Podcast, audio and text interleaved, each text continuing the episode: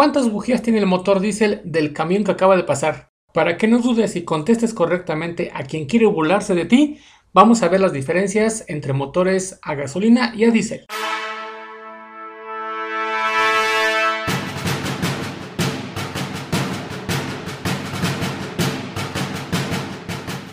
Bienvenidos al episodio número 13 de este podcast de Camión, Auto y Bus. Yo soy Dr. Truck. Comenzamos. En esta ocasión vamos a hablar de tres diferencias primordiales entre los motores a diésel y a gasolina. Respondamos inmediatamente la pregunta, ¿cuántas bujías tiene el motor diésel? No nada más del camión que acaba de pasar, sino de cualquier otro, ninguna. Cuando hice esta pregunta lo hice exponiendo un tema, lógicamente, de motor a diésel en un aula donde estábamos docentes eh, trabajando con docentes. Lo que me respondieron fue, ah, pues es que depende de cuántos cilindros tenga el motor del camión, lo cual indica que no sabemos la diferencia entre uno y otro. ¿Para qué nos puede servir? Vamos a platicarlo y veremos con esto el primero de los puntos que hacen la diferencia. El tipo de ignición que está derivado lógicamente de lo que corresponde al tipo de combustible que utilizan tanto uno como otro. Ya sé que parece obvio, pero es extremadamente importante platicar al respecto de eso, porque una de las primeras consecuencias de no saber esta diferencia es que de repente podemos tener un vehículo el cual puede haber versiones a gasolina y versiones a diésel. Y si nosotros no sabemos, vamos a la estación de recarga de combustible y le ponemos uno, le ponemos otro, el vehículo no va a arrancar.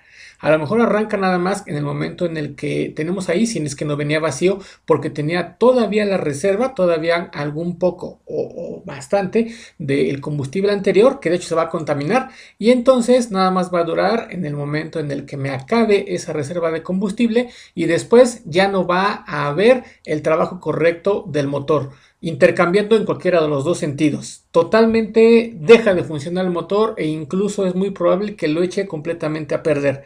Lógicamente eso va a implicar un costo verdaderamente enorme que debo de tomar en cuenta. Por ejemplo, es difícil que alguien que maneja un camión pesado, que maneja un camión grande, lógicamente con motor a diésel, pues vaya a llenarle el tanque de gasolina. Eso es muy difícil. Sin embargo, hay vehículos medianos y hay eh, camionetas que sí pueden tener alguno de los dos, que tienen versiones con ambos y hay que evitar confundirse porque eso muchas veces, inclusive en la etiqueta de la toma del combustible dice tal cual uso diésel o uso gasolina para distinguirlo y que no vaya a equivocarse, incluso ni siquiera tampoco el despachador, porque a veces puede ser que el conductor sí lo sepa, pero no orienta porque cree que el despachador sí sabe. Tampoco el despachador tiene la, pues ahora sí que necesidad ni tampoco la obligación de saber, sino debemos indicarle. Por eso es que ahí está la etiqueta y el conductor debe estar muy atento. La gasolina entonces es un combustible que es muy explosivo pero eh, va a necesitar de un agente exterior para poder hacerlo. En este caso es la bujía, que la bujía no es más que un conductor que me va a permitir generar una chispa que es la que va a encender la mezcla de aire con combustible. En este caso la mezcla de aire a gasolina, porque el caso del motor a diésel y el caso del motor a gasolina tienen la igualdad tienen ahora sí que la compartición de que ambos usan una mezcla de aire con combustible. Lógicamente cada uno a su proporción y demás. Pero el punto es de que se necesita de un agente externo, que en este caso va a ser la bujía a través de la electricidad que fluye para generar una chispa y que entonces explote. Así es como se hace la combustión dentro del motor de combustión interna, valga eh, la expresión de gasolina. En cambio, el motor a diésel no necesita de ese agente externo, sino se tiene una propiedad que se llama de autoignición. La autoignición es que simplemente con generar una presión suficiente dentro del el motor de combustión, dentro de la cámara de combustión, dentro del pistón, es que al inyectar el eh, diésel totalmente vaporizado, pues entonces yo voy a tener una explosión, una ignición espontánea, porque esa ya es una propiedad de este otro combustible en particular, que el diésel es un aceite pesado. Entonces, las puras propiedades de uno y otro son completamente diferentes. Una de las ventajas del diésel es de que hay una, digamos, autolubricación porque eh, tiene esas propiedades hasta cierto punto, a diferencia de la gasolina que más bien tiende a ser corrosiva.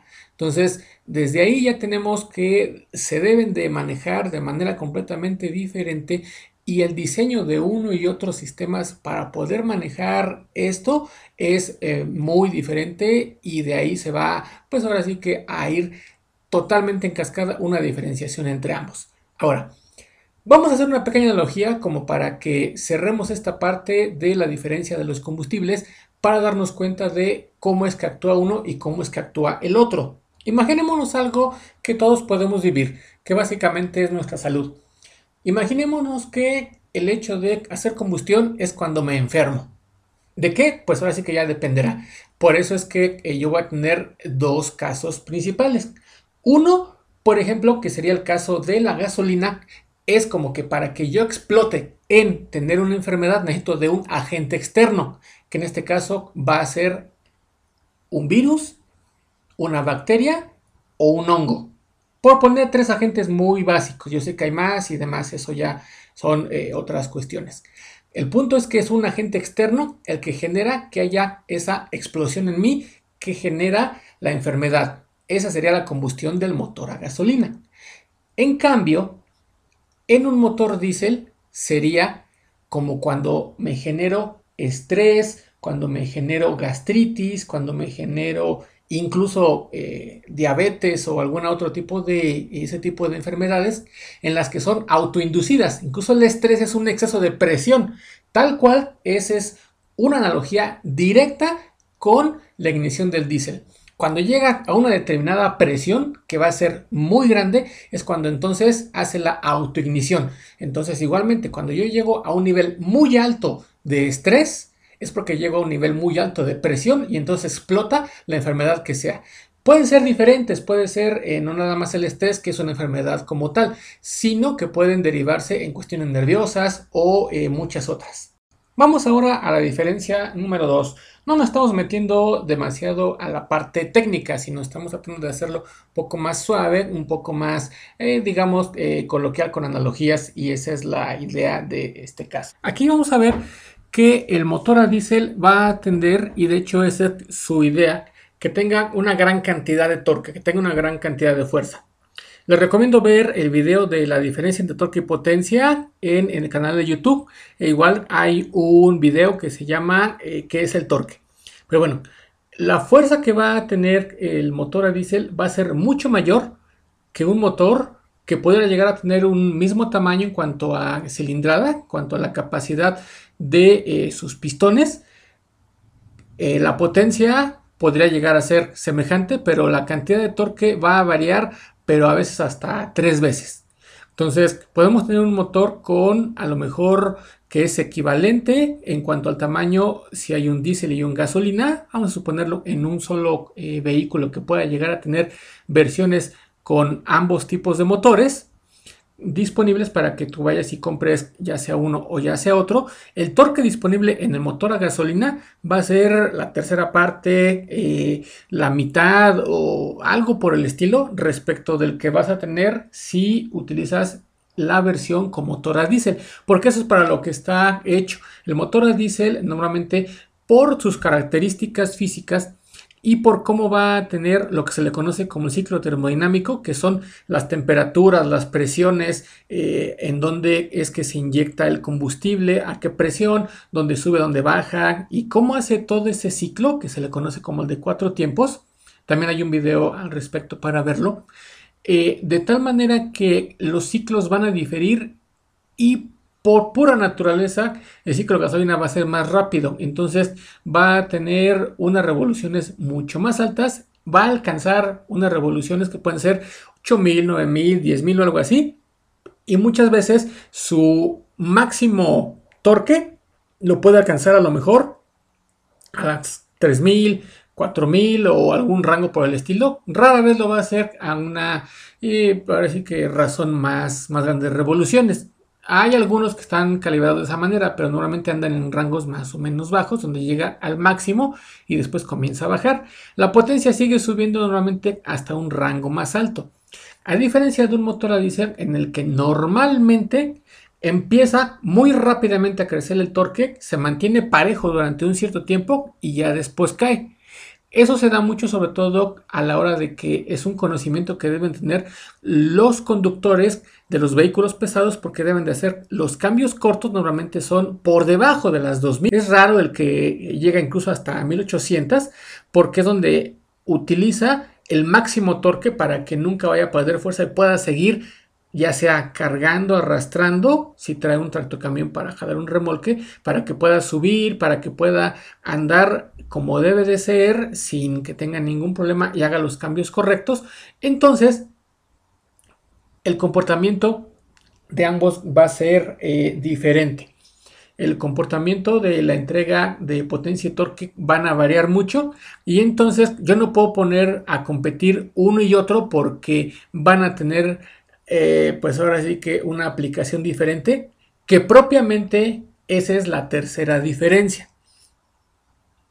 Vamos entonces a hablar de la tercera diferencia entre lo que es el motor a diésel y motor a gasolina. El uso vocacional. Ah, de aquí, si, si ven, se desprende uno de otro, vamos en secuencia. El uso vocacional de un motor a diésel es más fuerte. Es, eh, como en algunos casos dicen, es un motor de carga, es un motor de fuerza. está diseñado para que tenga gran cantidad de torque, lo entregue relativamente rápido y se mantenga durante un rango amplio. Ese es como se pensó originalmente y para lo que se usa normalmente para vehículos de carga Ahora, también el rendimiento de este combustible siempre va a tender a ser mayor que el de gasolina.